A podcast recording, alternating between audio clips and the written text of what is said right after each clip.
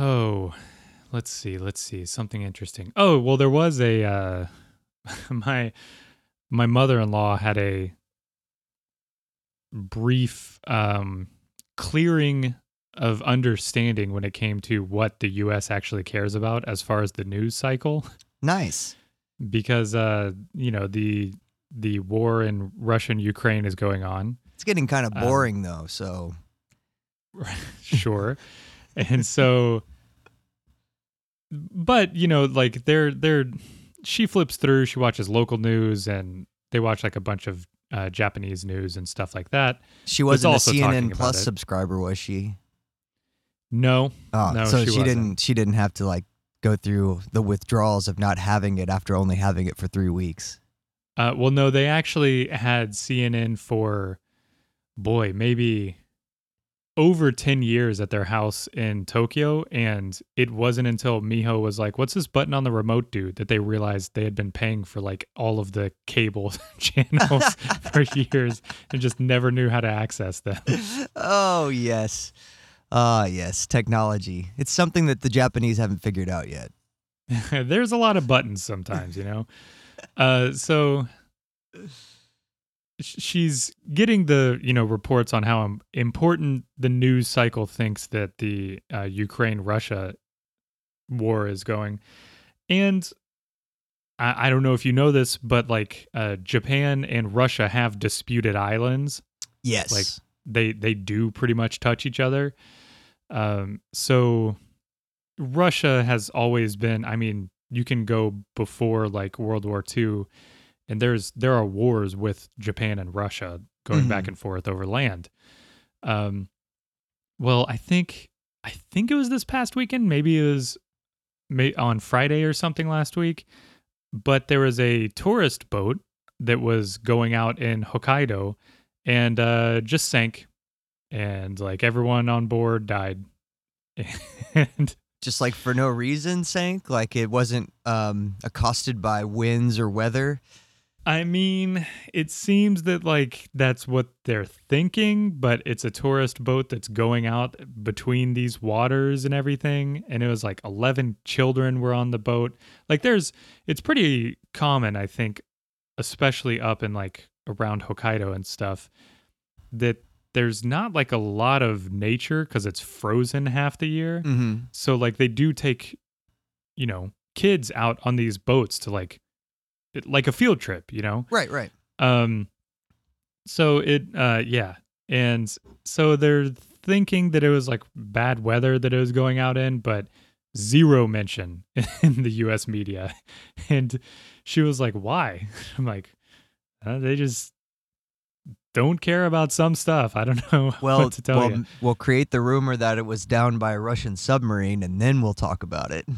Right. Yeah. it. I mean, did it really help? Which one of my friends is like uh, convinced that Biden is trying to find a way to go to war with Russia, and I've I've not seen that signal at all from the White House. Like they No. seem like they're trying to be like, guys, listen, we gotta uh, chill out on all of this during the press briefings. Yeah, yeah, I would definitely say that of anything, he's shown a lot more restraint, which, you know, benefit of having, I guess, him there than uh, Trump or someone else, you know, at the, in a time like this. Um, but still, like, there is not, there's also not a lot of uh, de escalation efforts either. I, I but Right. I, although I don't know what you would do to to de-escalate the situation rather than just being like, look, stop your war of aggression, Russia. Here's half of Ukraine. Yeah, I mean, I'm not a big fan of the current administration, but it, I, I, I gotta say, I'm surprised that they were not uh, trying to act aggressively. Right, right. I, um, it's one of those things where if we had a a Bush in there, it we would probably have troops on the ground, and it's yeah. much a much worse situation. Yeah. So uh, that was one stark revelation in the Beal household. What's never ending to find the beginning that came before everything? Like kids with the code.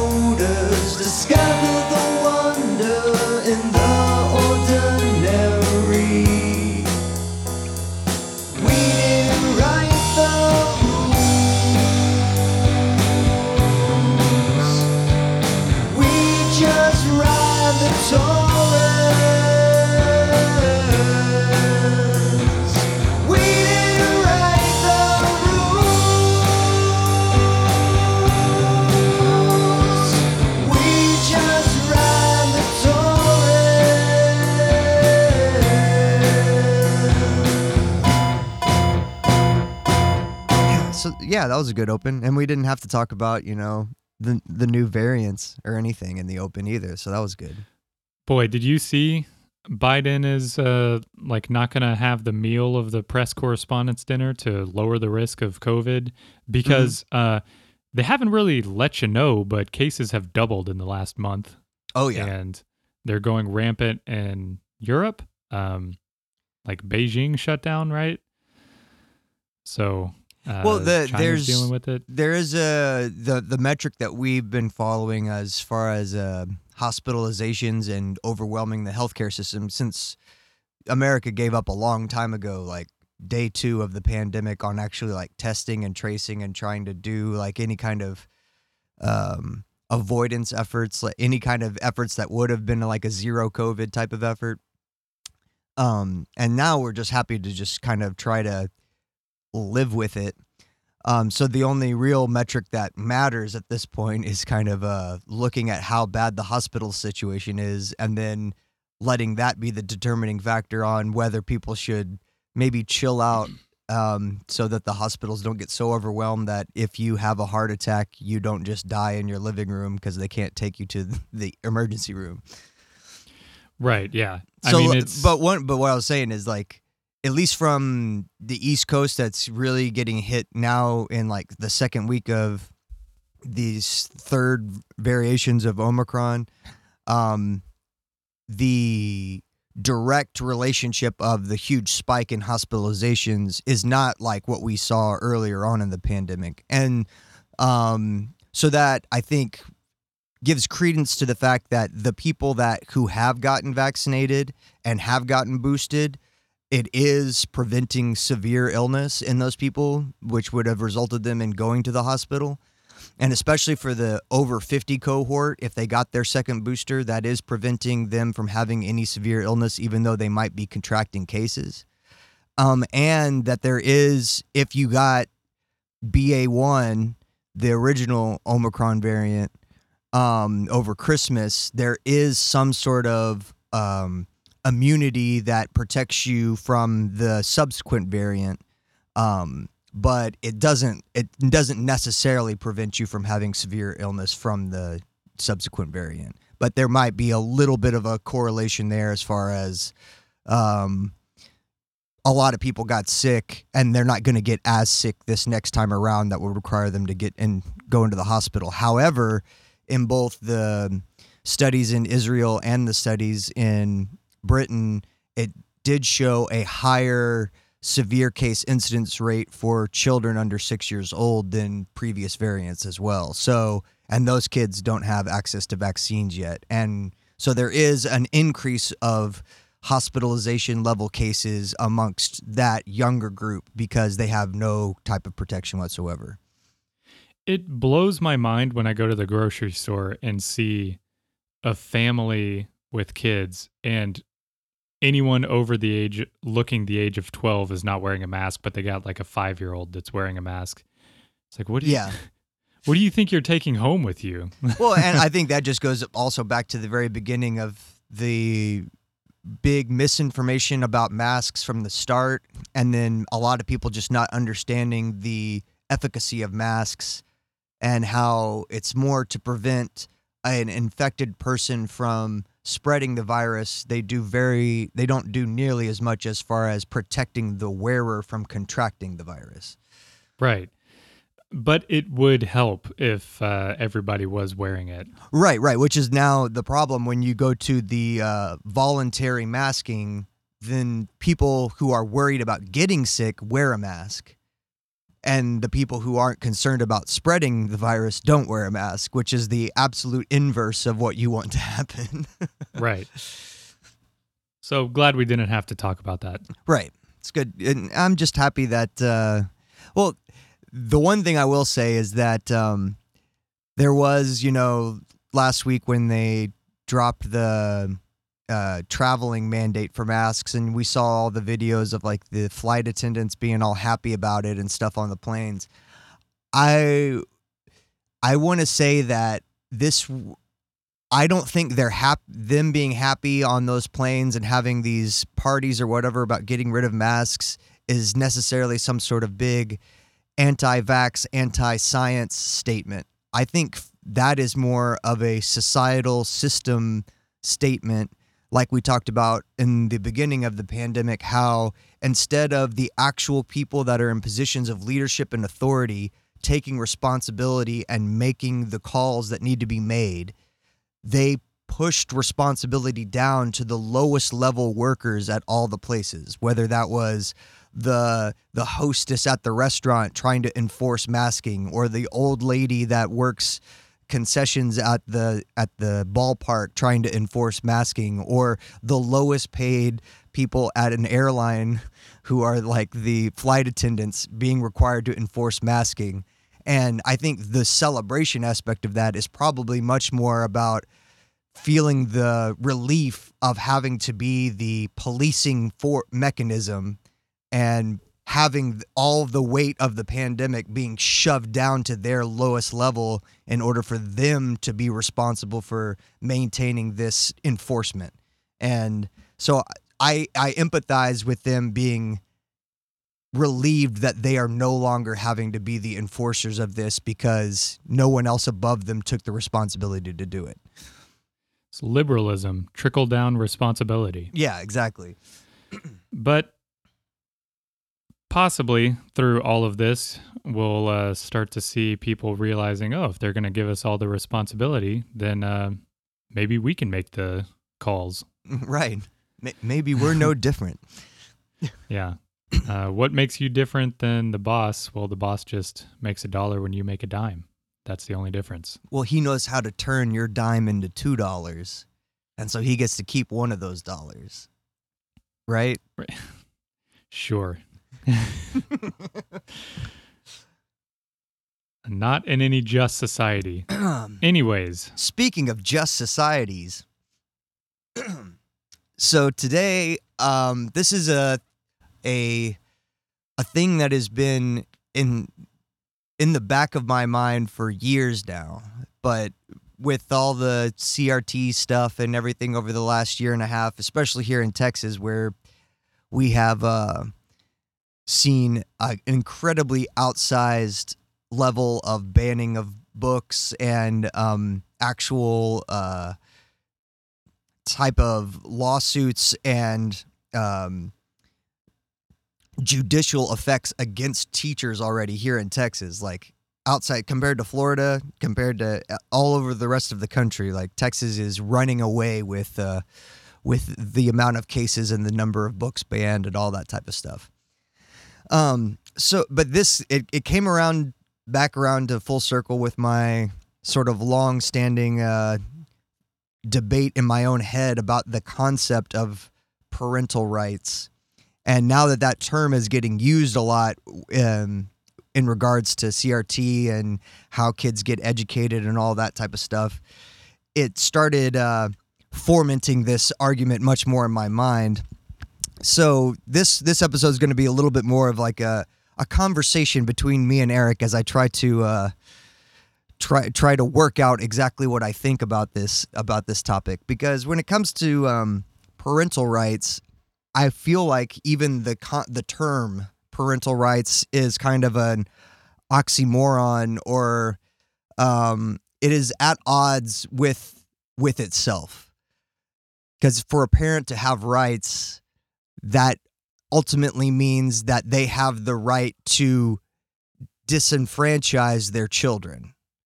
And then if you think that all human beings have rights, like inalienable rights, the, how can you think that one person, due to biological or genetic reasons, has the ability to determine or take away those rights from another individual?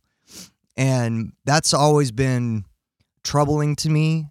Um, and I feel like, at least as I've gotten older and had a more abstract view of American culture and been able to step away from it and look at it from the outside, we often have these platitudes to these ideas like, oh, it takes a village to raise a child and all of these type of things. Um, but I don't think anyone in America really believes that.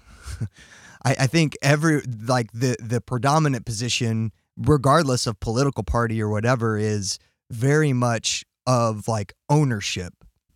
I had a child, and because they have not fully realized their ability to consent to things at the level of an adult, I actually own their decisions. I own them almost like property.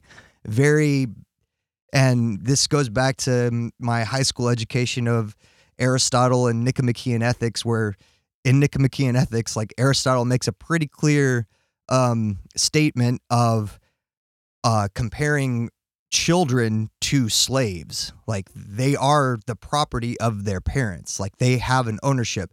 One, but he's he argues it as a uh, as an honorable or just relationship. Thus, that if you hold ownership of something, you have obligations to take care of that thing. Whereas if you didn't own it, you wouldn't feel obligated to take care of it. Type of thing. So his in his mind or in his philosophy, the ownership implies that you would do the things that are in the best interest of the thing you own because you want the thing that you own to be good. And I feel like that leaves a whole lot of room for a bunch of unintended consequences and negative outcomes if you just view it through a property lens. And I f- and I think in all of these discussions when people are throwing loosely around but what about my parental rights in in the education of my child and what about my parental rights in how my medicine is attributed to my child and what about parental rights and how religion should be um, taught to my child and all those things the underlying theme is that the belief of america is that children are property that they're not their own realized individual. They do not have rights. That is the concept of parental rights is the fact that my child doesn't have them. And um, I, I don't know another way that anyone who argues for a parental right aspect um, can define it in any other way that their intrinsic the intrinsic value of the child is as a property of their parent.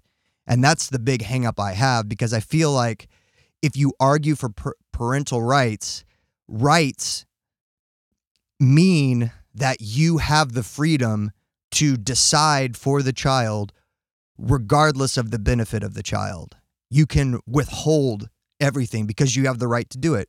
You have the right to spoil them. You have the right to do all of those things because it is your right as their parent, as their biological creator. You have the right to make them have no rights. And so that's, I think, if you live in a society where you advocate for parental rights, you are also advocating for the ill liberation of children. And I think that's a big problem. There's a big tension there. And I don't think anyone is really talking about that sort of philosophical, moral angle of it because everyone just defaults to being like, oh, yeah, it's my kid. So, yeah, I have I, what I say goes.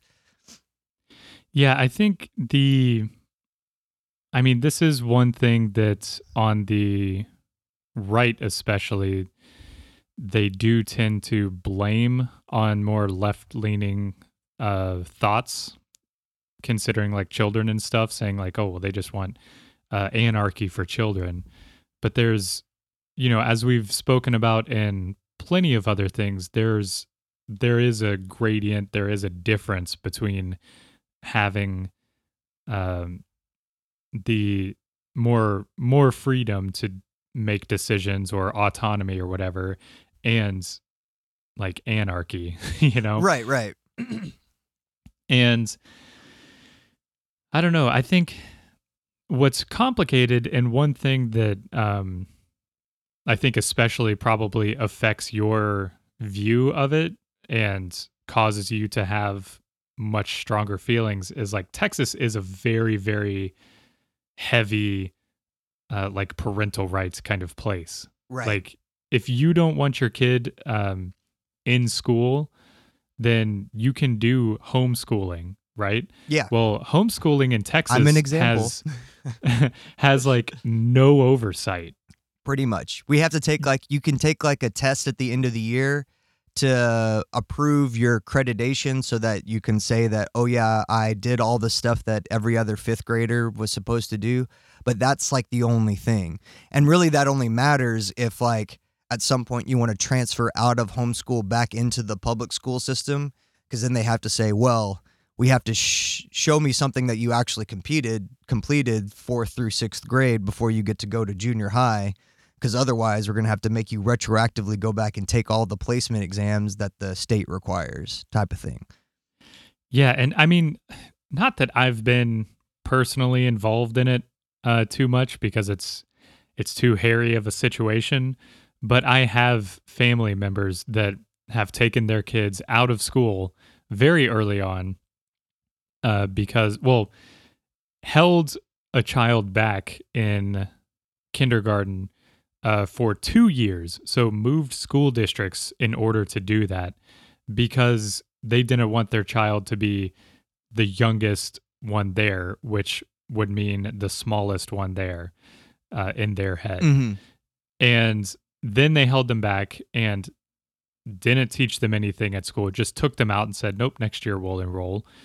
Uh, didn't teach them anything at home, uh, sent them to school. Uh, the kid didn't really have an easy time because never learned how to read at home. Yeah. And now the kid is like, you know, a year older than all of the classmates, like one full year older, and not able to read at the level that their brain is wanting to get to or learn things at the level that their brain is almost craving because your brain is trying to absorb information at that adolescent stage um, that they then just removed the kid from school said fine we'll do homeschooling and then never taught the kid to do anything Yeah. like barely knew how to read and write uh, by the age of like 10 11 and the only oversight they have is possibly this test i don't even know uh, because i again haven't been uh, personally involved in it but i can't imagine that they're doing anything other than hiring a tutor for two weeks before the test to cram for Right. you know, simple addition to pass like any rudimentary level education just so the parents don't get in trouble. Um, and the like the it, it- because Texas is so uh I don't know pining for like some sort of cowboy mentality even though cowboys literally only existed for like 9 months like there was no driving cattle. The time that cowboys began to exist where they would drive cattle up north to the time that barbed wire was invented preventing people from being able to drive cattle was in under a year Yeah. so but they're they want to have this image so then they're able to say like well you can teach your kid these other life skills and that will suffice you know like you can teach them to raise cattle or whatever because we need farmers and blah blah blah hmm uh, which makes sense in theory, but uh, in practice, you can have situations like the ones I'm talking about where there is no nothing being taught, Yeah. and so I think, you know, I was raised in a very, uh, very bad household. So I also have like very strong feelings personally on parenting but being able to see like other places how parenting operates it is a pretty universal thing that like parents have some level of ownership over their kids. And it's it could be and this goes into you know there's different types of parenting styles and all that kind of stuff. It could be the parents have ownership over their child so much as their child is has free reign of anything you know like the kid in the slap Yeah, yeah, yeah. Like the the if if parental rights exist, then you have the right to let them be free range children as well. Not you don't right. just have to be the oppressor. You can also be the complete laissez faire parent. so the i think like and correct me if i'm wrong but what you're trying to uh, consider is more what is the like what is the liberation of children in a way that it's not letting them, you know, uh, eat Sour Patch Kids for breakfast every day. Right. They don't. It's they don't necessarily become the arbiters of their own fate when they don't understand the consequences of their decisions, but yet they're still empowered to be able to make those decisions, and they're not in any way um, hindered from any of the possibilities that they have from like their eventual future self. So, like the extreme example, obviously, is like uh, Amish or Mennonites. You know, like obviously they ha- love their children. They they raise their children in a very family centric, you know, way. Um, but if you are raised in, if you are born to Mennonite or Amish parents, you are going to be restricted access to a large part of the world. Like that is just the way that it is. Now you can counteract by saying, yeah, but they're still learning like the human values of like responsibility and justice and um, respect and all the things that we would say are like bedrock foundational things that you need to learn in order to be able to coexist with other humans. Um, but they're just doing it through like farming and building barns and agriculture and uh, being sustainable just to yourself off the land and nothing else, and th- those types of older um, pre technology type of values. But is it right for a parent to be able to restrict access to all of the possibilities in the world from a child just because of the culture or community that they grew up in? And I would say no, because and on on its face, people probably will disagree with that, saying like, "Hey, my culture is very important. Where my people came from is very important. What my religious heritage is is very important." And I want to raise my kid in that value system I want them to be able to have an attachment to that culture where they came from. I want to them to have an attachment to their elders and to their lineage and all of those types of things, which I think on their face, people would say, "Oh yeah, I definitely agree with that. Your your child should have that type of awareness of their of their existence." But on the other hand, it's a great hypocrisy. like if you want your child to grow up in the religious tradition religious and cultural traditions that you had you have to then also know that your ancestors before you at some point rejected the culture traditions and religion that they grew up in to adopt the one that you currently now adopt. Like if you grow up in a protestant household even if it's like a heart like a like a hardcore religious Protestant household, uh, Episcopalian or something like that, um, at some point before your grandparents, they were hardcore Roman Catholics.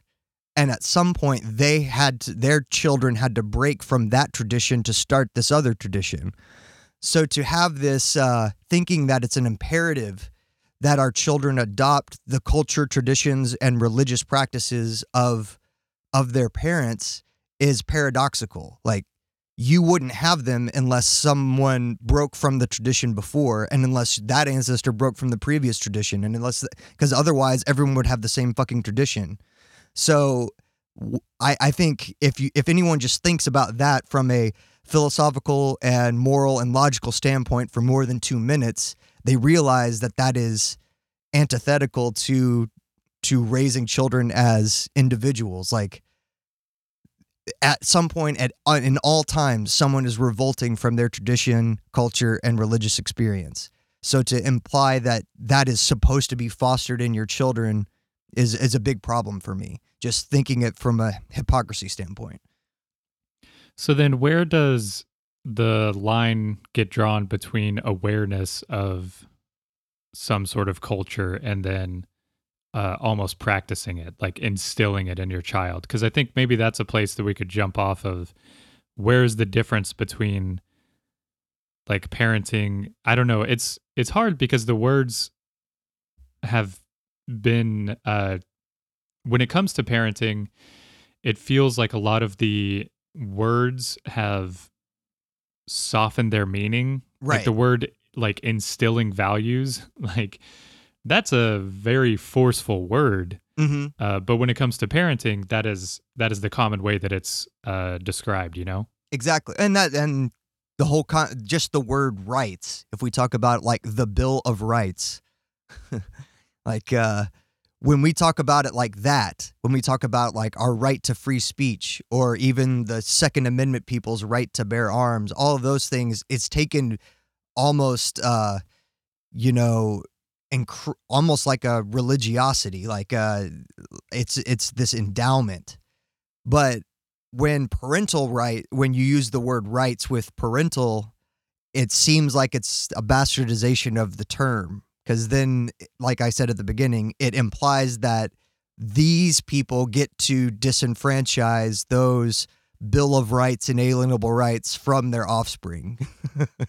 Yeah, well, guess guess what? When it comes to rights, um, you know, you have the right to bear arms. That does not mean that a cop isn't going to take it away from you and throw you in jail right uh, for months or years, and then you have to go through litigation to prove that you had the right, and you still could lose it depending on the situation.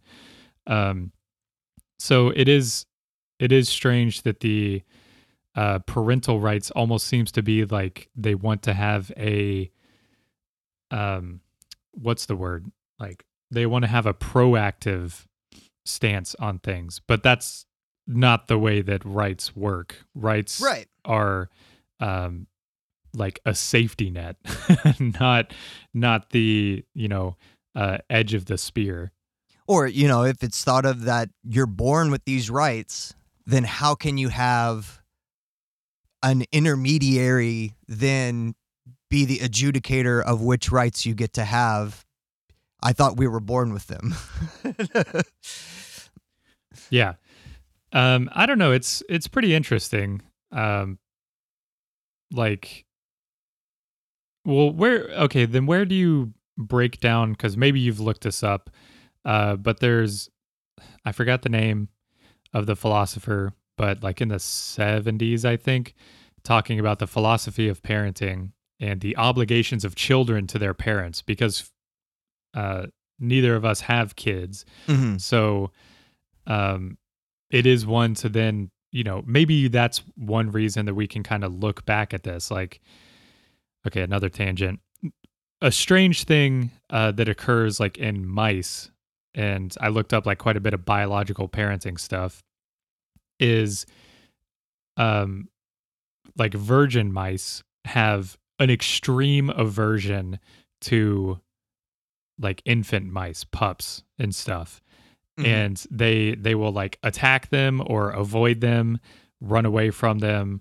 Um and uh, in in mice uh there's a lot of like uh cannibalism. So they would eat Yeah. the pups and stuff. It's very common um when it comes to virgin mice. Whenever that mouse has then uh, gotten pregnant and given birth to a litter themselves something switches in the brain and that like mother pup will then hit a uh, hit a lever 100 times per hour in order to have a pup delivered to their nest box as long as like it stays under a certain threshold so it doesn't get too crowded. There's something They're getting that endorphin hit or dopamine or whatever that is now that flood is opened just from being just gestating once. Like now that Right, and pathway is open. it's like a it's it's just a neurological pathway yeah that opens up like i want to read this quick thing and then i'll go back to the philosophy of it but um this is like describing all of the different chemical reactions that occur throughout the process you have estrogen and progesterone preparing the uterus for embryo implantation and placental development prolactin stimulates milk production so if we're talking about mammals whereas oxytocin initiates labor and triggers milk ejection during nursing. These same molecules interact with dopamine, okay, also activate specific neural pathways to motivate parents to nurture, bond with, and protect their offspring. Parent, uh, parenting, in turn, shapes the neural development of the infant social brain. And recent work suggests that many of these principles governing parental behavior and its effects on the infant development have been conserved from rodents to humans. Mm-hmm. Yeah, there's So, there's a whole field of the philosophical aspect of this that focuses on that biological relationship. And some philosophers who posit that, oops, some philosophers that posit the idea that the biological imperative is what is required to actually have parenthood or to be a parent. Or, or and not only that, there's like the extensions of that, like actual gestation is the equivalent of parenthood. So there's some philosophers that say that would equate the biological nature of the replication of our genes gives both parents the rights over the offspring. So the father has a copy and the mother has a copy and so they both have this feeling like you're describing in the in in the mice example and that gives that is what is intrinsic to parenthood. Um, others argue that fathers can't have this. This is only an experience that is between gestational mothers and their offspring. So the only true um, owner of a parental right type of um, existence would be the gestational mother of her actual offspring. And so then, of course, you have like the critics of these philosophical opinions being like, but what about uh, stepfathers? What about adoptive parents? What about foster parents? What about aunts and uncles who have to take care of the kids after the parents die? And uh, what about grandparents who raise the kids more than than mom and dad do? All all of those things. How do they have these types of connections? And um, it, so then that leads to like the philosophical reasoning of is the love of a child, and this goes back to Kant, is the love that you feel for a child an involuntary um, thing that is out of your control? Can you learn to love a child? Can you develop this skill and then love uh, some other child from some other part of the world the same way that you would love your own gestational child? Or is love this um, uncontrollable force of nature that we don't get to decide upon and it's more of an emotion that is foisted upon us by our chemical and predetermined other factors in our life? And some some people have it with their kid and some people don't. And you you don't get to decide whether or not you actually love your kid. And i think that that's sort of an interesting question too especially from the from the human aspect because while I think maybe in the direct nature biological representation, especially when it becomes um, between infants and mothers, we have a lot of evolutionary um, data to show that there are these types of connections, like we talked about going all the way back in our brain episode and evolution episodes and stuff like that.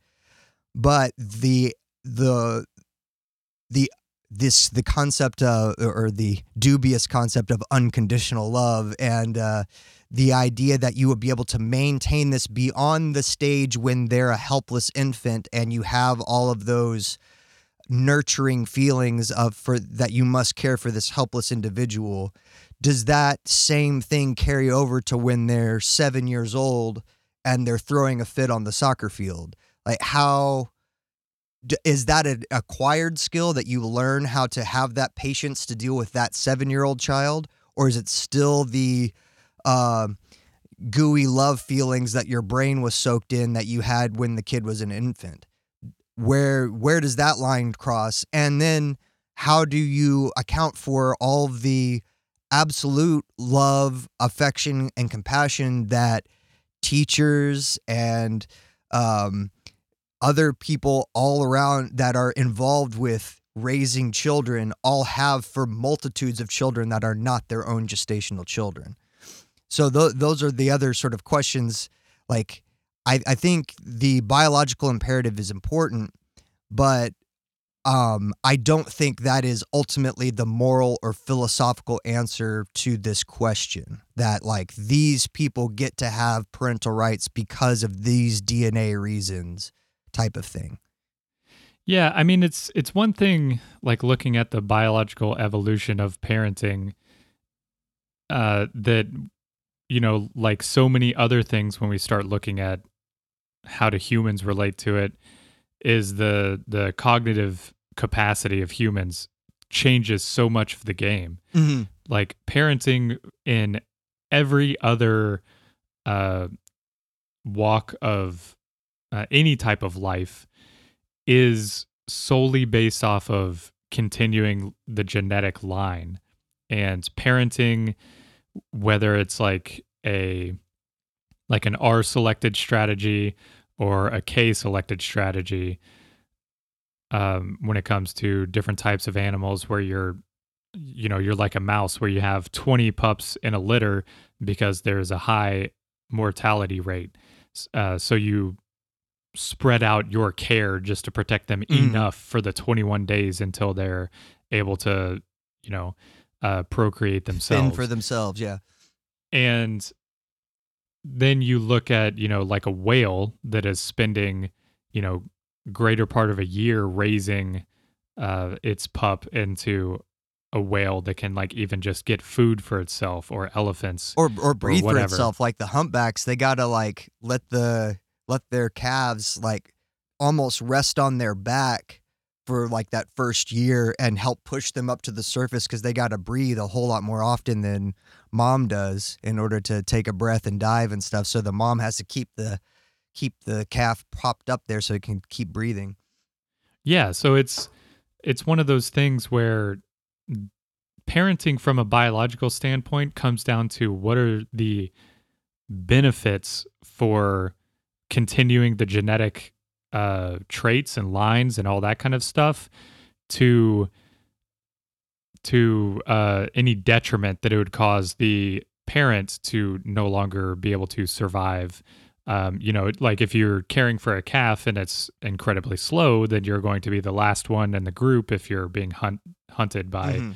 something. So uh, it's certainly a trade off. And when you get to humans, um, of course, these things probably exist like in monkeys and stuff like that. But when you get to humans, there's so much more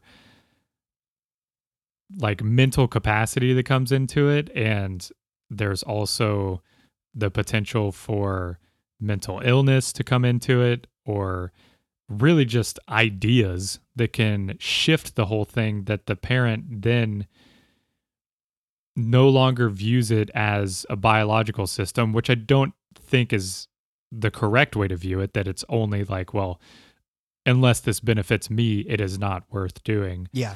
um, I don't necessarily think that that's like a good way to consider whether or not you should care for your child. You, uh, but you start to tie that in with all of the things that humans can think and act on, and then tie it into like the philosophical aspect of like, okay, well, I care for this thing, um, and I chose to have this thing in a lot of instances. It's not always the case. Um, so if you start to look at it from like a contract standpoint, Mhm. um, then if the parent is the one that created a contract and said you are now going to come into existence, then they almost feel like they do have some level of ownership, right? Because it's they're the ones that chose to enter into the contract, even though the child never chose to. Right.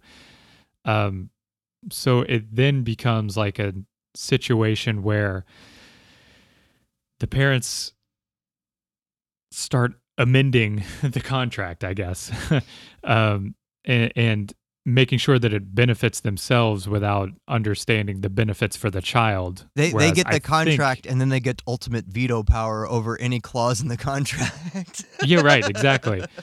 So then I think possibly the best uh, liberation for children would be understanding that no, there isn't a like this is not a one party consent contract, you know? Mm-hmm.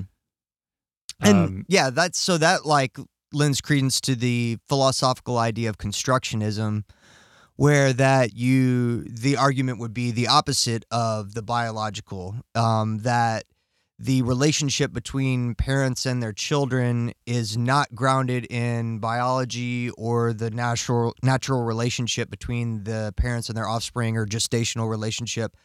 It's more that the rights and obligations of parents are social constructs, which I guess that would lead to more of a human centric view of this relationship rather than looking at a, a predominantly evolutionary view of this.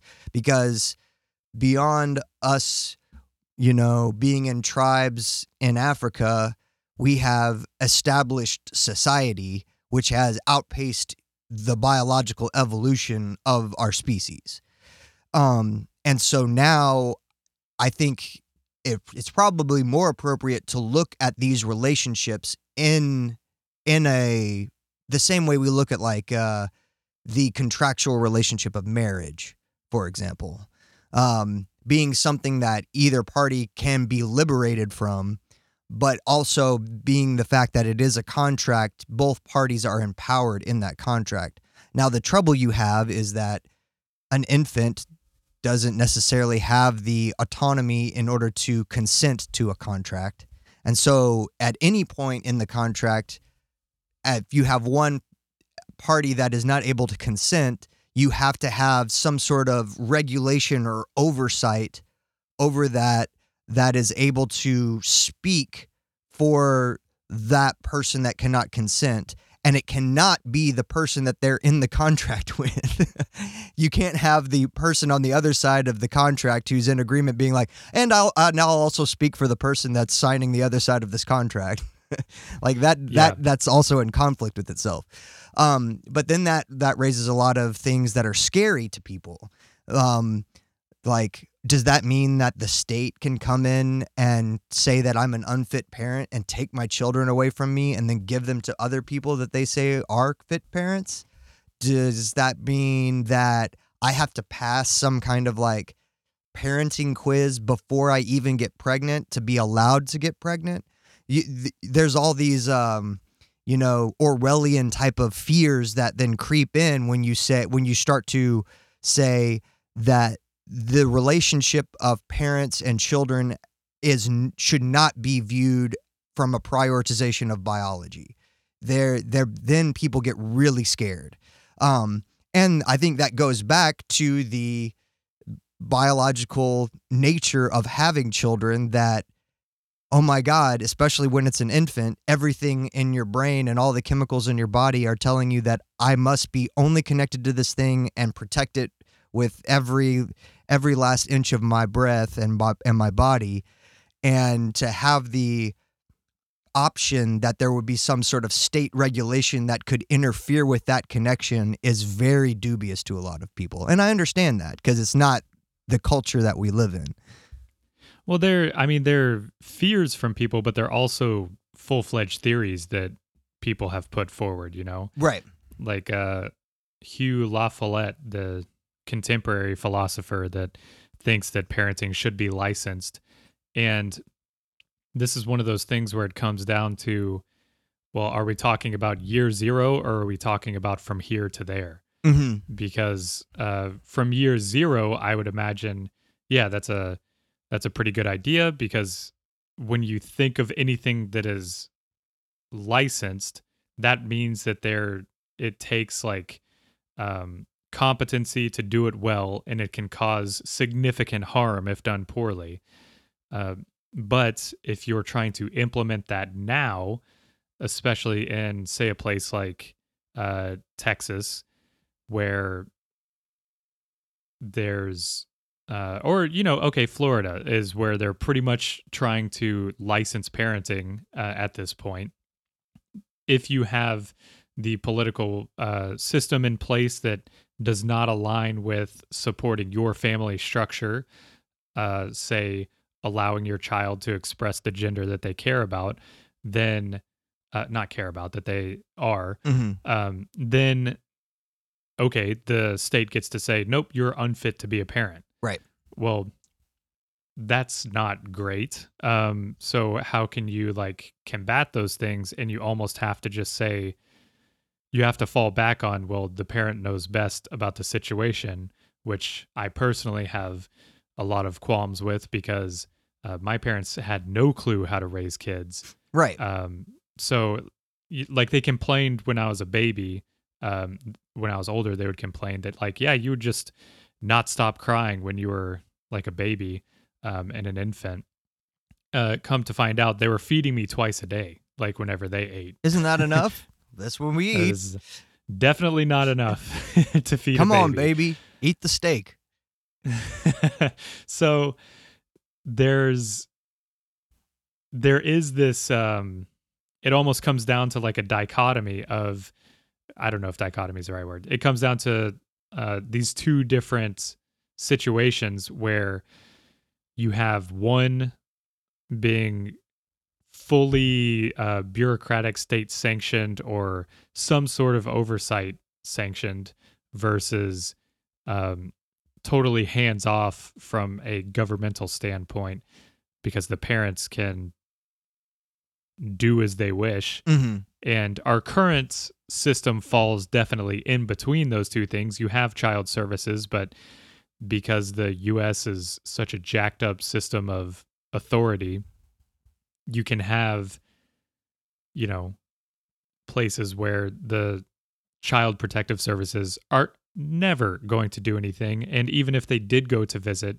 they're going to benefit the parent's side, which may not necessarily be a bad thing in all circumstances, but they're going to take the the parent's word for it. And if that parent happens to be a very good liar and able to hide their abuse, then you know Oh yeah. those people aren't always trained for that. You have no money to be trained for. That's the big place deal, Like like, Texas. Yeah, here the Child Advocacy Center, like it's a great center, and you know they're the people that, uh, like, if there's a child abuse case and it's going to court, like the children go to the Child Advocacy Center, and then if those kids have to testify in court, like it's the Child Advocacy Center that helps those kids like get ready for the big day where they might actually have to sit in a courtroom and face their abuser and all that type of stuff.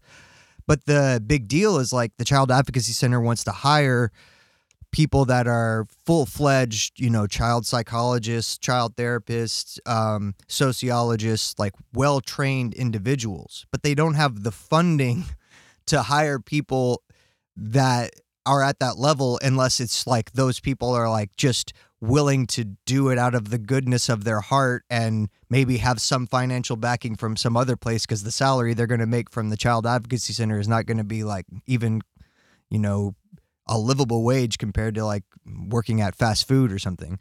So um that they're like if you want the good people the, the best well-trained people the most knowledgeable people to be advocates for children, there also has to be a large amount of funding that pays for those people that have that level of expertise to interact with those children. Because if you're just going to pay them like 30K, it's not going to be enough to get that level of person. Right. Uh, but then you can also totally see um, with the trajectory of certain politicians, uh, I would say, that can go very far south when you start to have the the government oversight committee have um, unlimited funding to hire the people that they want Mhm. and to go in and determine that a family situation is not proper, one that might include um, justifications such as, well, these are two different races of people Right, right. raising kids. So it is It's not. A, it's a that is- Muslim household. Got to get them out of that. I mean, yeah, like how how would you consider um what would you consider it an effective system being and one where the state had that much more uh control over things after 9/11? Well, you know, this is this is a 2-year-old. We don't want them raised in a household that is going to celebrate the, you know, uh destruction of two buildings and then uh the Pentagon that um, maybe some people thought had it coming, and then a, a third building in New York that somehow fell. But you know, that's office fires. So we don't need to get into that. Controlled demolition. they said pull it. You know, I I heard yeah, the yeah. tape. uh, so it the philosophy of it is very interesting to get into, but the psychology of like parents is one that's has been you know well studied i would say. Um, but it it starts to get very confusing when it comes to like parental rights. So because you have you know the spectrums of responsiveness to the children versus demandingness. And the best sort of parenting style is just kind of a mix and one that's flexible of these different things you know? You need like an authoritarian whenever the kid is going to run into the street and the parent refuses to allow them to do that because that's a rule they set. Um, but you don't need an authoritarian when uh, say somebody uh, like the dad has a new girlfriend over to the house and the child asks um, can i just spend some time alone with you dad because i haven't seen you and the dad turns around and says uh, if you ever disrespect my girlfriend again i'm Yeah. going to break your legs Right. Yeah. which is something i personally have experience with um, so it's you you start to find these different ways that parents actually operate and they're kind of segmented out but again when you add in the ability of people to take ideas um, and say listen to certain media and conflate those concepts it starts to get really out of whack. And i i mean especially living where we do i'm sure that there's people that are up in arms over crt but california for the most part uh, along the coast is not falling into like the the spirals that it seems like They're more concerned about is. accidentally sending their kids to a school that is run by Scientology and they didn't know it. yeah um which is funny i i went with my in-laws to my mother-in-law's um what was it physical therapy for her shoulder Mhm. and i was there because miho couldn't go so i'm like now the kind of You're the son. helpful translator um well yeah so you know just in case they need to explain something i know how to say a little bit and i know how to communicate with her when the physical therapist may not understand Mhm. how can I show her this thing? But anyways, we were leaving the like physical therapy center and it's it's a big like hospital system here uh called Hoag that like is one of the ones that we can go to and just with the name Hoag I had I was like okay this is named after somebody. And then we e- exit the place and we see look at the window and there's like a cross and then like a a proverbs like verse or whatever. Nice. and um i was just like i had no idea this place was christian. But my mother-in-law just goes like my father-in-law points at it. My mother-in-law goes oh eric hates that stuff it's the worst. um and you know again she's catholic so she's um that's that's one of the situations where like i explain the parenting system i was raised in and i thought that that's how all parents were that it was just a system that yeah this is the best the parents can do and they're all abusive right, right. uh no then i go and uh meet you know miho's miho's parents and i'm like oh they're actually very nice um Yeah, and I I think the in in general, I I don't want to, you know, be here to just vilify the general concept of parents. Um, but I the what I I guess where I'm landing is more that being a parent, if anything, should be considered a neutral state, not an intrinsic good or an intrinsic evil. Like uh being raised by your parents has the exact same potential for doing incredible amounts of harm as it does to being doing incredible amounts of good in your life. Um, and I think of for for most individuals, the people that are most likely to harm them the most are their biological parents because they're the people that you spend the most time with. They're the people that you have this biological relationship with that you know nothing else from the moment that you exit the womb other than this relationship with these individuals and how and so everything that you learn um from the time of your infancy just all those cues that you pick up on um that are completely subconscious to you and then you have to work out in therapy years later like that all gets embedded in you. And e- even a lot of it is strictly just from your genes. It's not necessarily like nurture type of behavior. A lot of it is straight from uh, just the genetic makeup that you are a copy of these people that have these dysfunctional characteristics and so you're probably going to inherit some of them um, and so it's going to be up to you to be really proactive about figuring out ways to combat those types of things so that you don't end up the same way they did.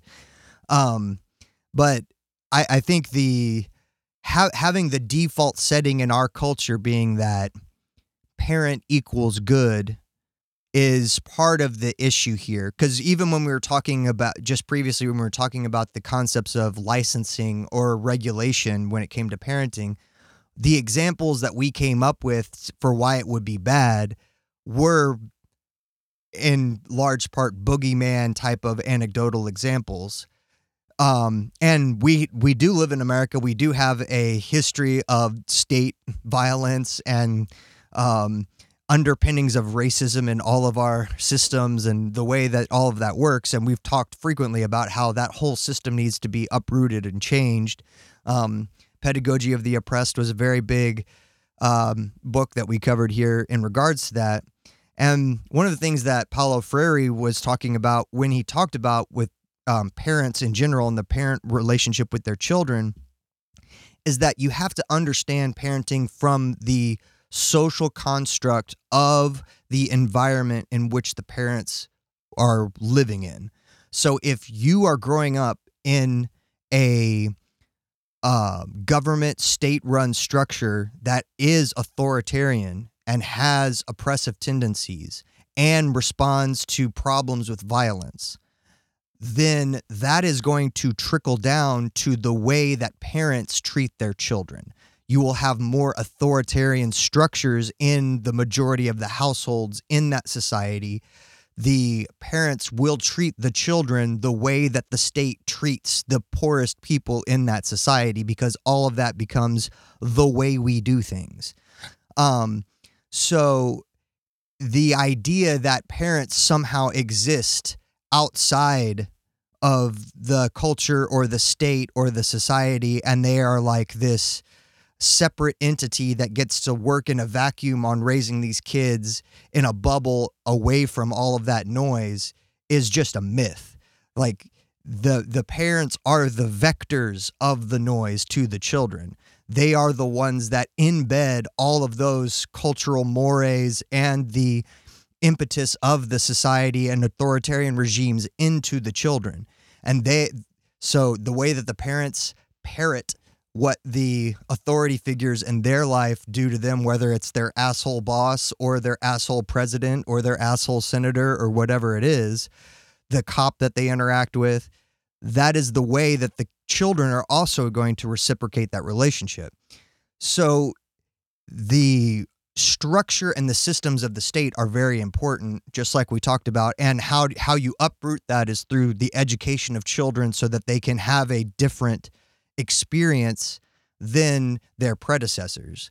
Um and they have to be taught that they are like part of history not an abstract observer of history and all of that type of thing that we talked about before with pedagogy of the oppressed.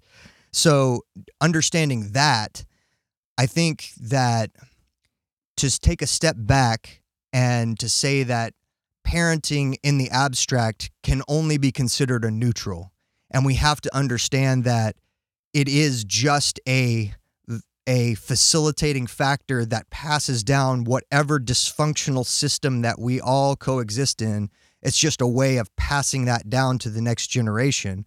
Then I think it makes a whole lot more sense to have a regulatory type of feature that is an oversight even upon the government structure that you have as a check to whatever authoritarian regime and thing that you have. So if you start to believe that we need these regulations to keep us, you know, on the road so we don't, you know, peel out into one level of extremism or the other, then you if you think that you need that for all of your government agencies, then I don't see how it would be necessarily a toxic thing to say that you should have that for per- parenting as well.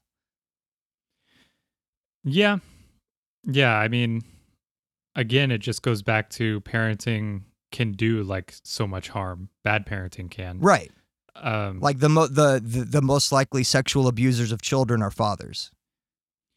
and the just considering like uh, even one that is pretty well sanctioned by the state and i say well sanctioned i mean has a lot more oversight like the adoption system um just ha- being adopted can can screw somebody up. So they're like it it doesn't you can go into a fairly good household and that person can have a lot of mental damage that they don't recognize they should work through um, in order to be a good person and i think that's where a lot of it kind of comes down to is there's there isn't a good person you know Yeah. um, uh, there's no ubermensch in a lot of societies because it would require people to have uh, similar ideas and once you all have the same sort of ideas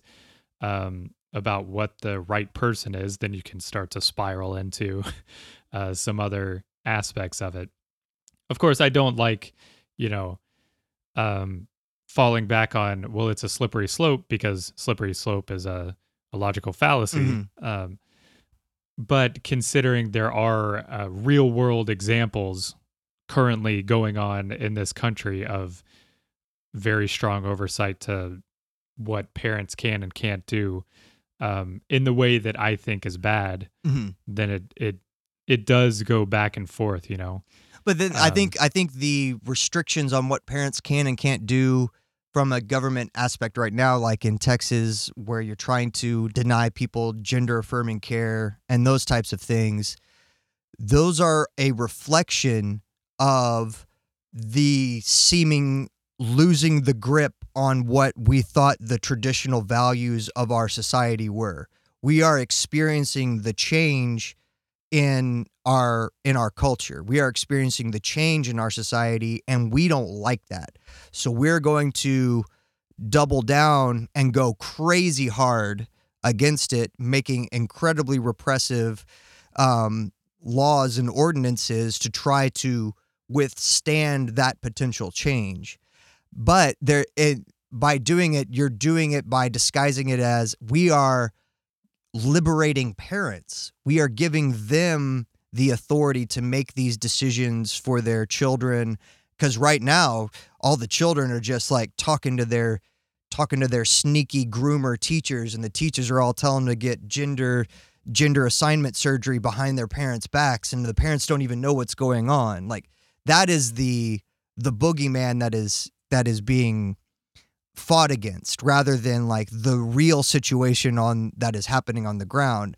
Um, so I would say that the fight, similarly, like we talked about with uh, with policing, it's it's not a uh, it's not maybe uh, let's just have some more moderate policing. May- maybe if we ban chokeholds, it'll all it'll all even out and everyone will be cool again. We'll just everyone can everyone be cool. Um, like I think it's almost uh, at a stage where you have we have to start to evaluate this the way that we evaluate lots of other situations. And why why I think the licensing example is kind of maybe the way to try to trend towards even if you don't have to actually obtain a license, maybe that's just general oversight by some regulating body that makes sure that you're not like a terrible person to raise children. Um, because we these these cases are obvious when we talk about medical interventions, right? So like if a kid has like cancer and the parents for whatever religious reason don't want to get the medical care for that child, the doctors can petition the state to take over the care of that child for that child's well being, even if the parents have a religious reason not to get the medical intervention. And we would, I think the vast majority of people would agree that if a kid's has some kind of malady that can be cured by medicine, and if for whatever reason the parents are risk averse to that medicine, we should act in the best interest of the child in that case, not defer to the parents' judgment.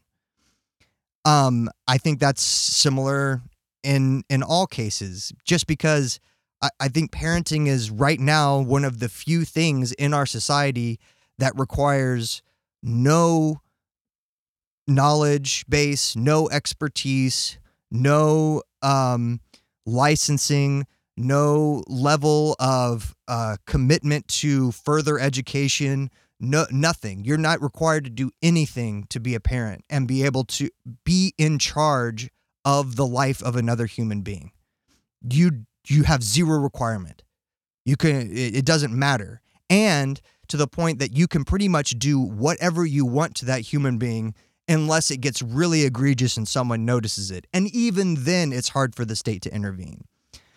So I right now I would say if the fear is slippery slope and boogeymen for the other side of state intervention, I would say the current state is way more to the other side of the pendulum swing right now, and we need something to at least swing it back closer to the middle, to the middle ground. Because right now, there's way too much possibility for outcomes that are detrimental to children with little to no intervention in those child's lives. And then once something happens in the early stages of their life, a lot of the times that's like permanent damage. That's stuff that you can't then later correct for. So, if you want a society that is a healthier society, you want to try to eliminate these sort of cyclical patterns of shitty parent does shitty stuff to a kid, that kid becomes a parent does shitty stuff to their kid, does and then you you keep this bad cycle going of people doing bad things to all of their offspring down the line. Um, I don't know. I, I would, I just think if you got to have like, you got to be able to pass a simple test to get a driver's license, if you got like, there's just some things that I think, man, you, this should be something that is required. And I get that the, the immediate knee jerk reaction is like, oh my God, well, now you're going to basically say, you're going to, the next step is to just have everyone on mandatory birth control and then the people that don't pass the test we permanently sterilize to make sure they never become parents and all that type of stuff. And i i right now i don't think that that type of reaction is the thing that would happen in the pendulum swing back to the other way because right now we're so far into the wild west of parents get to do whatever the fuck they want that any kind of swing a little bit back to resistance on that would be beneficial to the greater outcome. I mean, this really like the argument for it, I feel comes down to, um, and one that I think could help swing the pendulum back the other way and hopefully correct a lot of the uh, neglect and abuses that go on. It's one that I come down to on you know a large reason for pretty much everything that's going poorly is there's just a lack of social services. Exactly. If you had the ability to have support um where you know like so there's there's this uh trend going on in the world where children are like people are having fewer and fewer children, right? And uh, I was reading a book that was um, made written over 22 years ago is called um, what was it called? It was something about six billion, talking about six billion people. So it was before we Mhm. had seven billion, and we almost have eight billion now. so uh, just you know, And, th- and this this was this was salt. not the prequel to One Billion Americans by Maddie Watt. no, no. This was a this was a well researched book. Mm. Um, but in traditional societies, and this is a quote straight from the thing, uh, children represent a substantial economic asset. They're useful as a source of child labor and later on as insurance for old age and ill health. At the same time, they are inexpensive to rear. Eventually, households demand for large numbers of children's it, households demand for large numbers of children is driven down by the modernization of economies and improving improvements in living standards. Uh, the advent of mass school raises the cost of child rearing and removes children from productive activities. So you can no longer use them on your farm. Yeah, you're not. You They're not free late, free slave labor anymore. Yeah.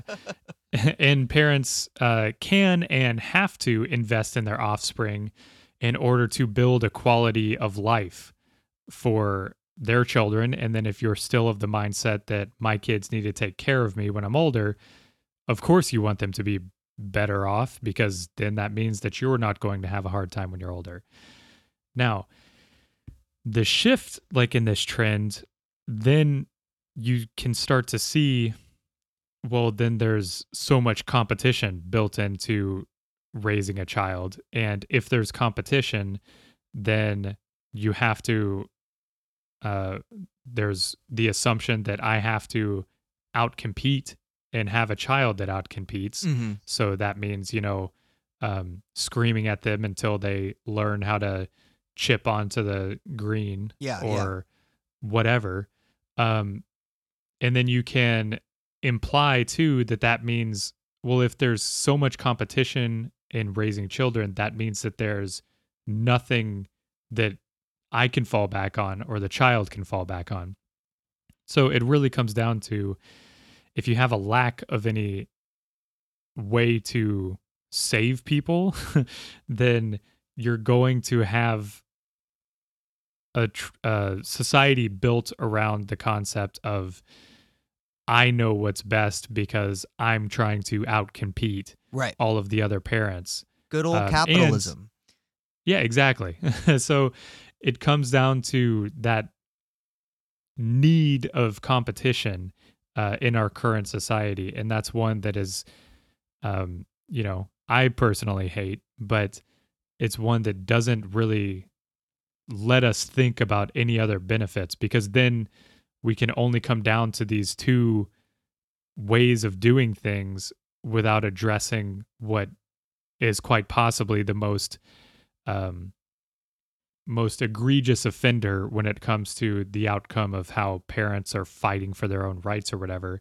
And that's the capitalist mindset that competition is good, actually. hmm Um, and when we say competition, I'm not talking about, you know, on the flag football field. We're talking about people living and dying. Yeah, yeah. So Main, maintaining more resources for me so that I can survive better in means that I'm depriving someone else of resources. Yeah, I mean, what like like I we rent, of course, but one of the things that drives me nuts is like home values. And it's it's literally like in order to have a a stable amount of money that you're paying to live somewhere, you got to get a home. Otherwise, rent prices keep going up right. and the house prices keep going up. So you got to buy a house. Okay. Well, what does that mean? People buy houses as investments because they know eventually, um, barring any catastrophe that happens on the rare occasion every 10 years or so, um, housing prices aren't going to drop so significantly that you can then turn a profit and buy a better place. Right, right. You Well- go into you go into two hundred thousand dollars of debt, so that in seven years you can cash out of that and then go into four hundred thousand dollars of debt. But in the between transaction, you probably pocket like fifty grand. So you're you're actually increasing your your wealth profile by just being able to like continually take out more money because you took out you finally got on the buying house train And every time you upgrade the house, you're able to pocket a little bit of that proceeds in your pocket and but you have to take out a bigger loan the next time. Yeah, so it's but the the whole thing is like just driven by the concept of competing against other people. Mm-hmm. Like you don't need to be in order to like live happily and that this is one thing that like Chrisman always says is like there's an alternate reality where we're extremely happy people living in pods eating bugs Mm-hmm. because like happiness there are people in other countries where they don't have the housing market that exists in the US that are completely content. Like I remember I was like um some friends were like coming back to the house once and uh, I had put on a documentary that I was watching. It was talking about like North Korea, and um, I just decided to mess with them. And I was like pointing out, I'm like, how can you tell me those people aren't happy? Look at them smiling. They are at a festival. Like, when was the last festival you went to?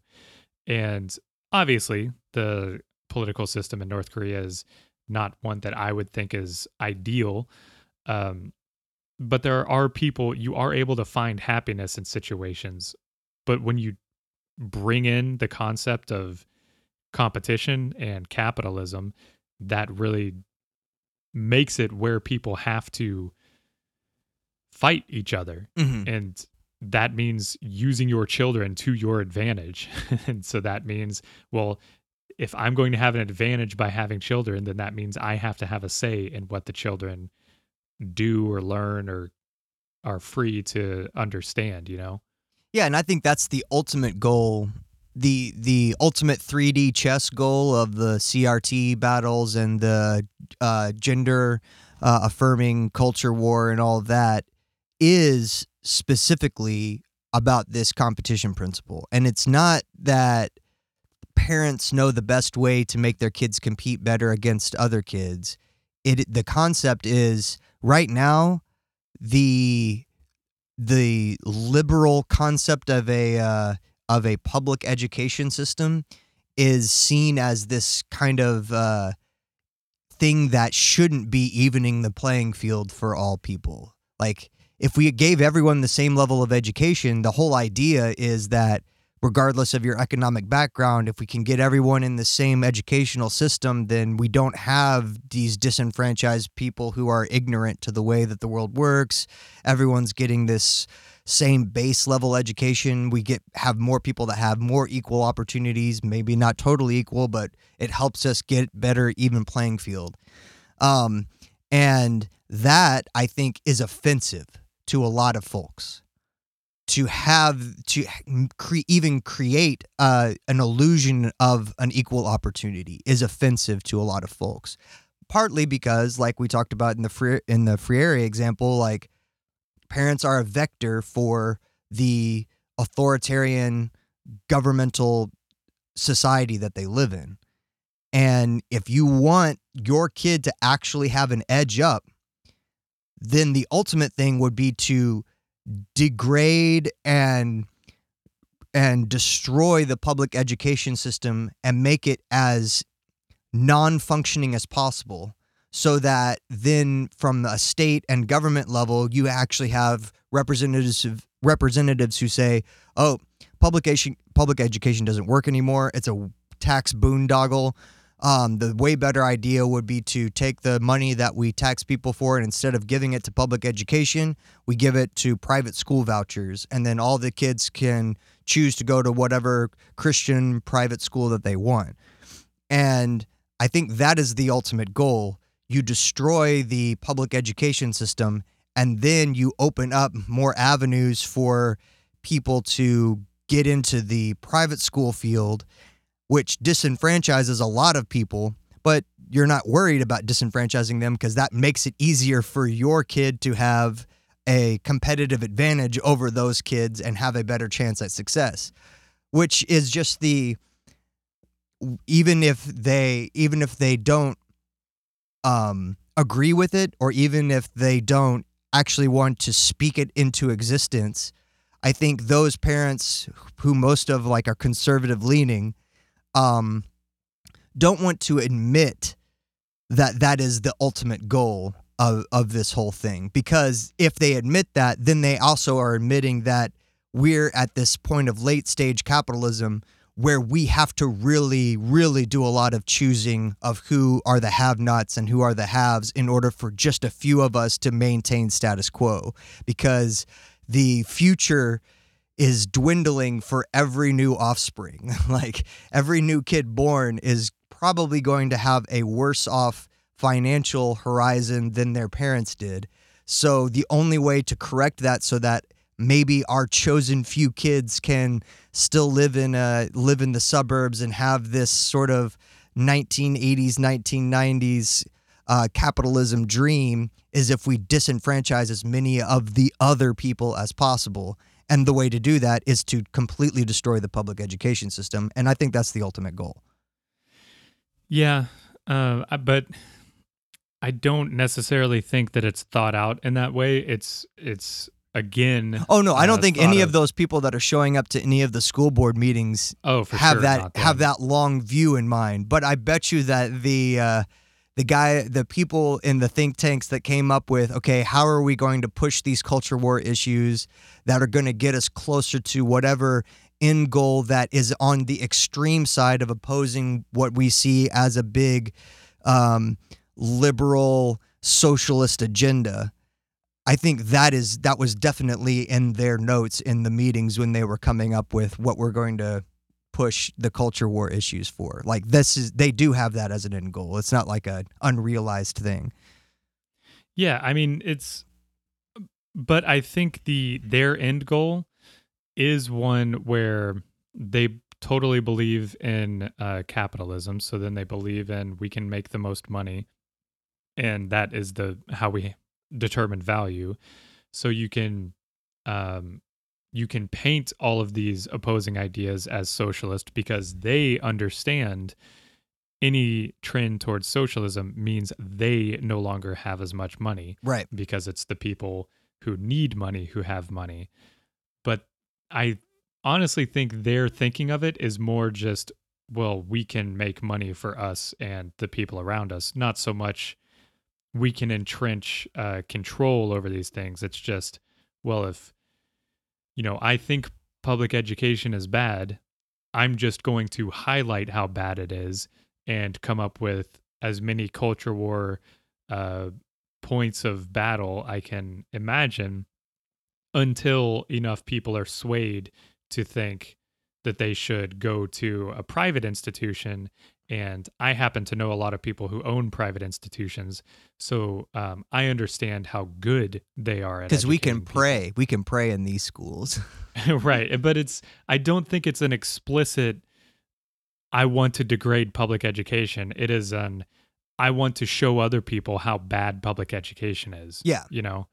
And, um, and scare enough superintendents into quitting because they will get personal lawsuits against them and scare enough teachers into quitting because they'll get l- parents who sue them over having rainbows in their classroom and you know eventually the the entire public school system becomes untenable because you don't have enough teachers you don't have anyone who wants to be a superintendent you don't have anyone who wants to be an administrator like who, who do you yeah. get So it it definitely comes down to I think having a good framework of how to view these things, you know.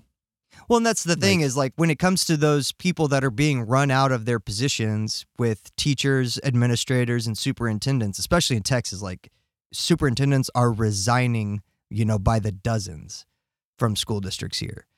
And the the problem is is that you're pitting completely unqualified, ignorant parents against people who have gone to school, done the alternative certifications, done the extensive, exhaustive continuing education every year, com- you know, modified how their training regimens and modified their understanding of childhood psychology was as they moved forward in their careers because it was required by law for them to continue to update themselves on what's going on. And you're we're allowed to then say, "Oh, because these people have a created a biological copy of themselves, they get a higher say over these people who are actually experts and did the did the studies and did the work and know the probably the better way to interact with your children than you do.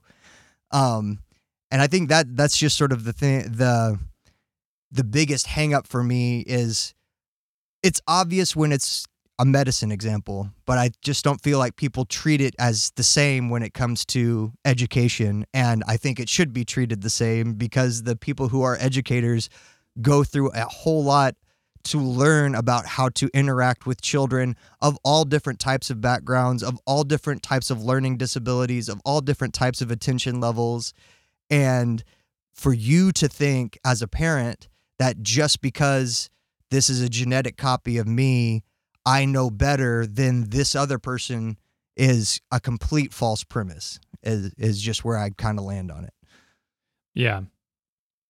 You So- should uh, this if anything as a parent if you're listening the this should be a relief to you. You should be totally happy to relinquish those types of things to the teachers and counselors and mentors in your child's life who have done the done the work that maybe you haven't had time to do because you live in this post capitalist this late stage capitalist society so you're having to work one or two jobs and just to feed them and do all those things. Uh, this should the thing that should be you should be hearing from this is that you aren't an island to yourself. You have a lot of help. You have experts all around you that are trying to do the best thing for your children because they have studied and have lots of experience on what to do in the best interest of your children.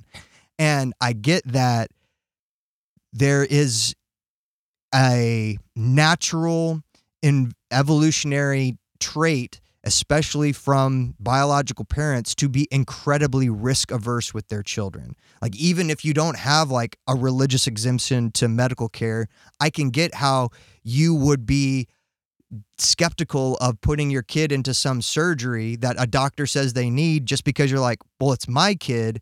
Now I'm thinking that half a percent risk of death in this surgery in my mind is the only thing I'm thinking of. But if it was anyone else's kid, I'd be saying, it's a 99.5% chance of success. Put him in there. But once it becomes my kid, all I can see is the risk side. So I understand that dynamic. What I would just say is be aware of it and how that is a huge bias and blind spot in being a parent. Yeah.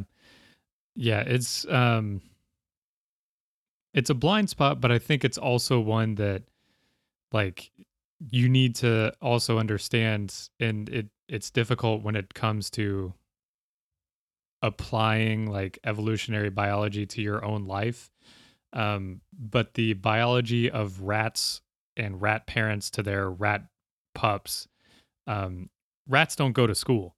Yeah. so uh, there's there's this whole other aspect of being a human that um yeah you you should try and find some solace in understanding that okay there is this other thing that is like separate from myself that is trying to uh better this child and um i'm sure that's one that's like kind of difficult for a lot of people but uh you know I may know, I may never know. Um, but it is one thing that can affect everybody else significantly. Exactly. Well, um, as I'm sure a lot of people have turned it off because they don't want to hear two non-childless people talk about parenting. But I, I tried to make sure that we weren't talking about like uh, the me the the methods of parenting and like you know you sh- you shouldn't uh, you shouldn't use corporal punishment against a two year old, but maybe against a six year old it's fine. And you know I like that's not the discussion that I wanted to have. I wanted to have the much more overarching uh, moral discussion of uh, where where where these uh, roles and rights and who endows people with these rights and what does that imply if you really buy into the parental rights because i mean we didn't even get into the idea of like the parental rights origins are very like you know uh, biblical and even predate you know the old testament but the the entire idea of parental rights is not is the essence that you because you are the progeny of this offspring You have the right to make sure it exists and survives, but you also have the right to kill it whenever you want. That is what the ultimate um, implication of parental rights over an offspring um, has. Like, you can take it out of the world. And I'm sure lots of moms told their kids, I brought you into this world, I could take you out of it. And I'm telling you, that is the literal meaning of parental rights.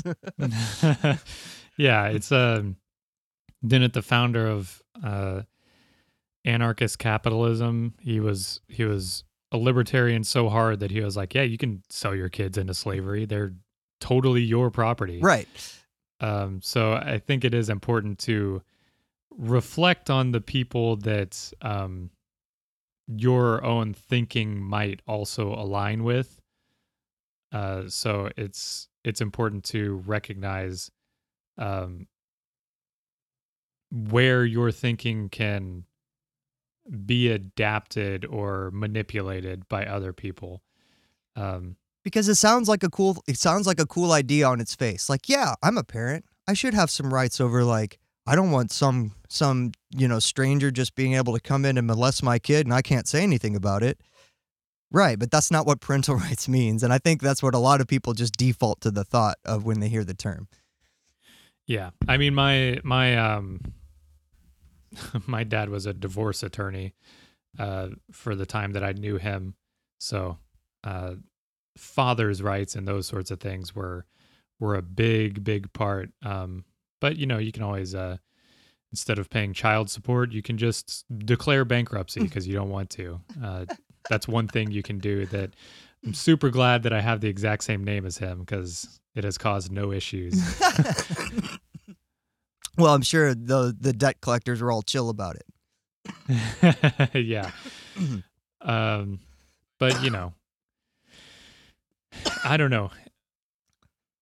The I don't know what other aspect to talk about it just cuz I I I honestly think people who have kids are fine listening to people who don't have kids. Um because I am fine listening to people who do have kids like talk about different things and how their thought process has changed on certain stuff, but uh, I would hope that it's one that's I would hope we're almost preaching to the choir.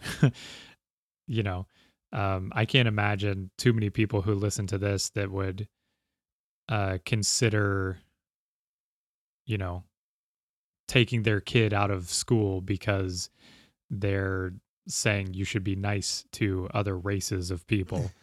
Um, if you are somebody who is against that, then you can stop listening. Yeah, I hope I hope my parents aren't listening then. I know mine are because uh, I've there's some very specific reasons why I was taken out of public school, Eric. and I and oh, and uh, at the end of second grade, when you know I knew that after that year I was going to go into homeschool, you know, I went around telling all my friends, man, it's going to suck for you guys having to be stuck here in public school. I'm going to homeschool, you go, because eh, it's way better. Like, they, I'm going to learn so much more than you guys, and I won't be like subjected to all the stuff. Because, of course, I was just parroting everything that my parents told me about how terrible public school was, even though I was the one who was going every day. Like, they weren't there. Uh, yeah. And then when we went when we went back to public school, I was telling TC the story at the river the other day. When we went back to public school, like um, my sister and brother had never been to public school. It was just been me. And um, when we went back, I was going back from private school into uh, high school as a junior and my sister was going from seventh grade and she was going to enter into public high school as a freshman so she was skipping eighth grade to enter in as a freshman. Oh, and um, like my neighbor who's my best friend best best man at my wedding he is a public school kid the whole time and i had you know he had lived next door to us since i was seven years old. So my parents invited him over and he was over at our house like every day but this was like a formal invitation to come over to our house to have a discussion and it was to because they wanted to ask him about the dangers in the public high school um, mostly because you know like the things that they had told my sister about her like getting sexually assaulted in the hallways was probably going to happen. like, Jeez. and he he was like he was very patient. He was like, "Yeah, no, never had any problems like that."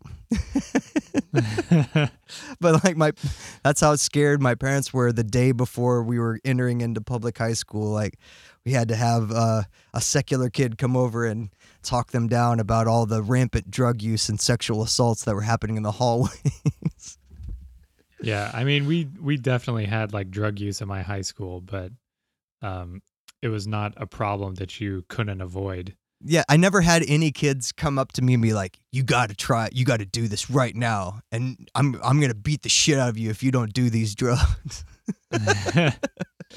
I mean, I did get offered opiates at my uh, movie theater job, but that was um, he was pretty chill about it because he was on opiates. Right, right, exactly. I never had like the weed pusher guy come up to me and shove me up against the locker and say, "Smoke this joint, motherfucker." never happened. it turned out to be the teacher. Yeah. Uh, no, I definitely had. I think in fourth grade, uh, my teacher. We went to go do the you know meet the teacher thing, uh, and she was black, and uh, my parents definitely freaked out and tried to see if they could take me Mhm. out of the the class, and um, but all the other classes were full. Thankfully, uh, she was a good teacher, and then I think she like um, she either was pregnant like early on or became pregnant at some point in the year and then needed to you know miss some school because she was having a baby. And um the only thought process from my parents is just like "Ugh, how irresponsible. You, we're trying we're trying not to have the, have these these types of people procreate anymore. yeah you have a job you should have timed it to have your baby during the three months i'm sorry two months uh, that you're off Oh God. Yeah. So so I'll yeah. Also remember remember that Eric and I had had great parenting experiences. So our, our perspective on this might might might come from a certain angle. Yeah, yeah. I mean, I I definitely I've mentioned it quite a few times on here, but um like over the years I've uh felt like I've been able to advance enough to where I can think about the things and not, you know, get I don't have like that pit in my stomach that comes up anymore whenever Mhm. I think about like or remember something from childhood. Um so I can reflect upon it and often I think most people had like pretty bad parents. Like I don't Yeah. I know very few people uh that that had parents. And so it blows my mind.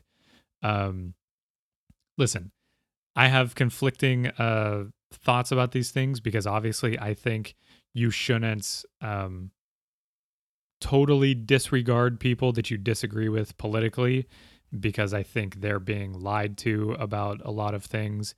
Uh, and so you, I'm not saying you have a responsibility, but it would be nice if more people were trying to open up those people to um, different perspectives on how, you know, they're doing poorly in life. It's not people pouring over the border.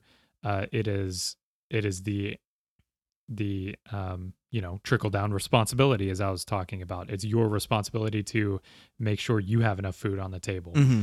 So obviously, I think that you should try and keep um, maybe not lines of communication open with those people, but at least understand where they're coming from. But when it comes to my own parents, there's there's no longer room for it.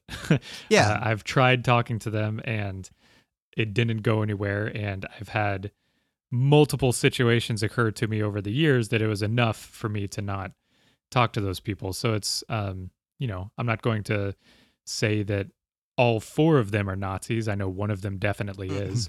um, but it's almost where you can, I, I put it into that category of like, okay, people who have differing political opinions, I'll consider, you know, speaking with them or whatever. Um, but when it comes to somebody who's bought into a Nazi ideology, that's too far gone.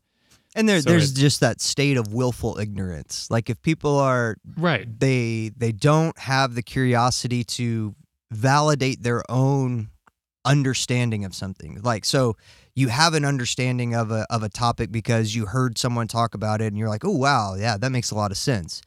But if you don't have the curiosity to take the next step to validate that thought process by seeking out other sources or trying to understand the where that ideology came from to see if like you agree with it all the way down, you know, the rabbit hole type of thing.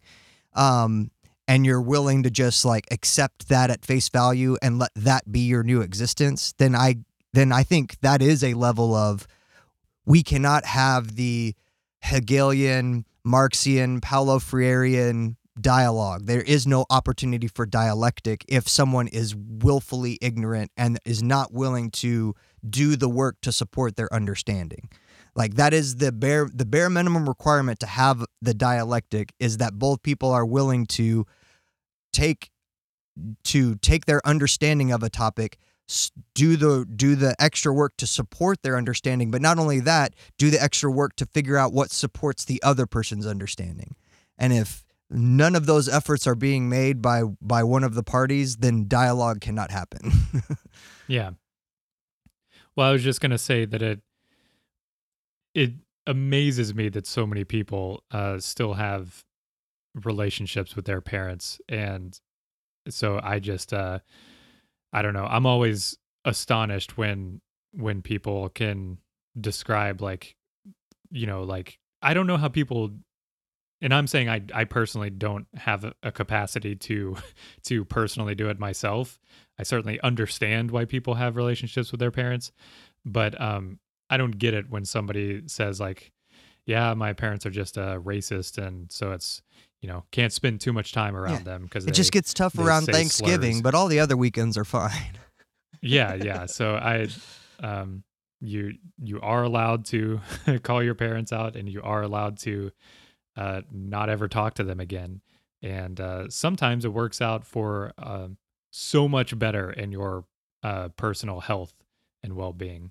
And I think that's Um, that's a part of what the whole thing we're talking about is that parents who have no requirement to understand even just a little bit of childhood psychology and a little bit of the dynamic between a authoritarian figure and a completely uh, submissive uh, individual who has no no ability to consent or actually autonomy to make decisions for itself. Like understanding that psychological dynamic is important, but when parents don't have an understanding of that, there leaves a lot of room to create a, an incredible amount of emotional and psychological manipulation, either through passive aggressive behaviors or codependent behaviors, that even if the parent and the child end up at complete odds with each other on almost every sort of ideological issue, the grip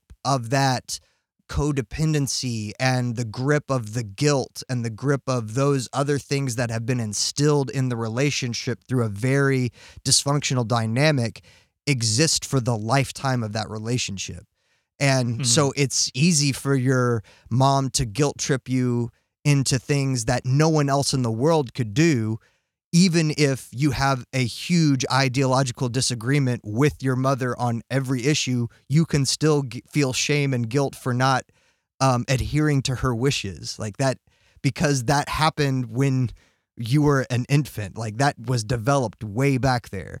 And I think that is, that's like a big, uh, scary part of not having like uh, just a little bit of an understanding of what it takes to be a parent and that you don't have to have that understanding in order to be afforded these incredible powers of authority over a human being Yeah. I mean, my, my own mom uh, would tell us time and time again that whenever she was little, like the only thing she wanted out of life was to become a mom, which is very weird for me to think that there are people like that. Um, but then, you know, fast forward to uh, her starting to, you know, and I'm not saying this in a way to like make fun of her, but uh, it is a fact, and she's totally unwilling to get any help for it or uh, see somebody about it. But she started uh, believing God was talking to her through clocks. Mhm. Um, and, you know, that sounds like schizophrenia to me, but I'm not a psychologist. And she reached a point with that that then, you know, the only thing she cared about was being a mother, uh, but she was not a good one. Um, and she didn't do the best she could have done. A lot of people say like they all tried as hard as they right or can, they they- they oh, they could have only done it the way that they did it and they couldn't have done it any other way Yeah, there there were certainly instances where she was totally fine giving support to other people and neither of us. Um, but there reached a point where she was we were talking and I was bringing up the you know Abraham story of well if God told you to kill me would you do it and she's so religious that she ended up admitting that yes if God told me to. And she's somebody who thinks God puts 1132 on the clock so that she knows to go read you know chapter 11 verse 32 of some book.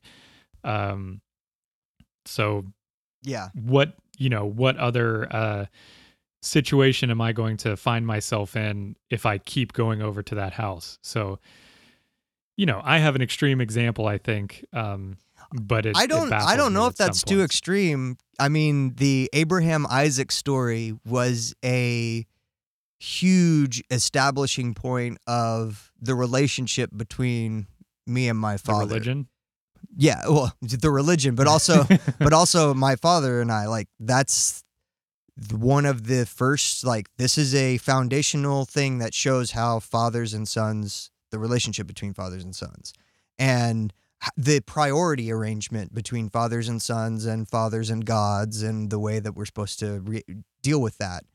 And so like the point when my dad was a pastor at Stephenville Bible Church and I was 5 years old or 4 years old like he filmed this whole thing that to show at the church that was a recreation of the Abraham and Isaac story. And I played Isaac and I got totally bound up and placed on an actual altar on the top of a cliff with covered in sticks and like a guy stood above me playing um, Abraham with a big knife about to plunge into me and everything like filmed it like we recreated the entire thing.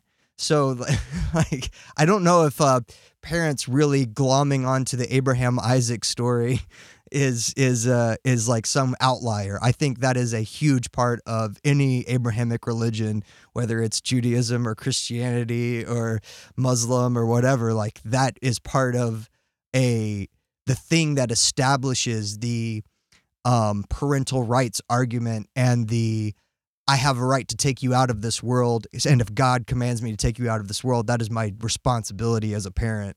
And that is still just the uh, sort of lingering, uh, just general understanding that pretty much all parents that operate in any sort of Abrahamic religion kind of have that as a fallback way of understanding the relationship to be.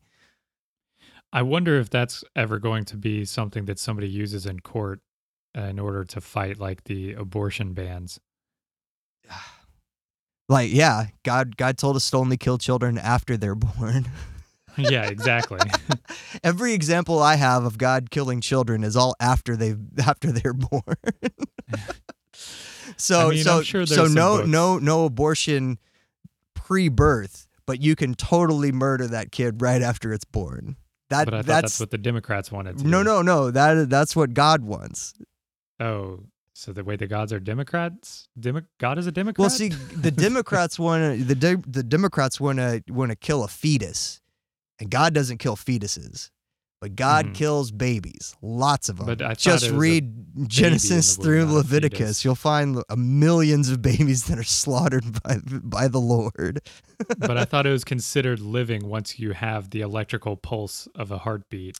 Yeah, yeah, but see, if those kids are actually in what you would consider a promised land from God to your people, then the important thing for you to do is to go invade that land and take those kids and bash them up against the trunks of trees until their heads bleed in.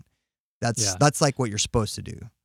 Yeah, that was one of my dad's favorite verses in the Bible He's that he would recite quite and often. anytime anytime you cross me, son, I can take you out to a tree and just swing you by the ankles until your head gets bashed in. it says it right um, here. Except he just carried a pistol with him, so I thought it was going to be much quicker than that. Probably not. Well, Yeah, that's all I've got on on parenting. I'm I hope everyone had a great time listening to this one. yeah, and I do want to say um, I have seen before um, certain a certain listener say that they like stood up to their parents' uh, racism at one point. This is a long time ago, but you know those sorts of things that I wouldn't say we like encouraged or anything, but possibly we can help somebody at some point kind of feel like, yeah, it's not so bad to actually try and, you know, stick up for um, some sort of thing that you believe in. Yeah, and I understand that the authority that parents hold over you is incredibly powerful and it's psychologically demanding and it's like something that you, you know, it it can take you until your, you know, late 30s and going to therapy to decouple from your personality so it's not like the thing that drives and motivates most of your other relationships. yeah. Yeah, that's one thing that always uh, creeps me out on any of those dating shows when people are like, you know, family, you just gotta. Because we recently got Netflix, so we we watched Love Is Blind. Hell yeah. finally. Hell yeah. And uh, yeah, that that blew me away. I don't know if you have seen the three extra episodes of like the two years reunion, No, I haven't. not the one where they're all sitting down, but you've got to watch the two year reunion. One, it's messier than the entire season. Two, you learn a whole lot about two people that you thought were like fairly okay. And three, the relationship that um think her name was like Amber with the Barnett guy, uh huh. the relationship that she develops with his parents, you will you will cringe at it because you're like, oh no, this is a bad situation. yeah, I, it, it was one of those things with Nikki that if Nikki had become like endeared to my parents in in our initial dating and you know been like really t- become really tight with them and just like loved hanging out at my parents' house and going to dinner with them and something, I would have broken up with her. like, like the fact that Like my back then, yeah back then. Like the fact that uh, my parents weren't weren't too thrilled about her because she came from a broken home. Um uh and the fact that she didn't she was like didn't have time to deal with my mom's uh like berating of her at different at different times um was like probably the thing that like solidified my eternal love for for her more than anything. yeah. Uh, Miho is definitely. Um, she tried to get along with them when she was like visiting and uh, doing her internship in Dallas and stuff, but yeah, she. I think at one point, pretty early on in our relationship, we were talking about like, you know, having kids or whatever, and she she was just like, "Your mom is not going to be there." and, and at the time, I think I was probably like agreeing with her, but if it had been, you know, years prior, I probably would have been like, well, that's ridiculous. Like, of course she needs to be, you know. Yeah, yeah. I need my mommy there. What are you talking about? right. oh well, now now it's a really long episode. We'll talk to you next week. Bye.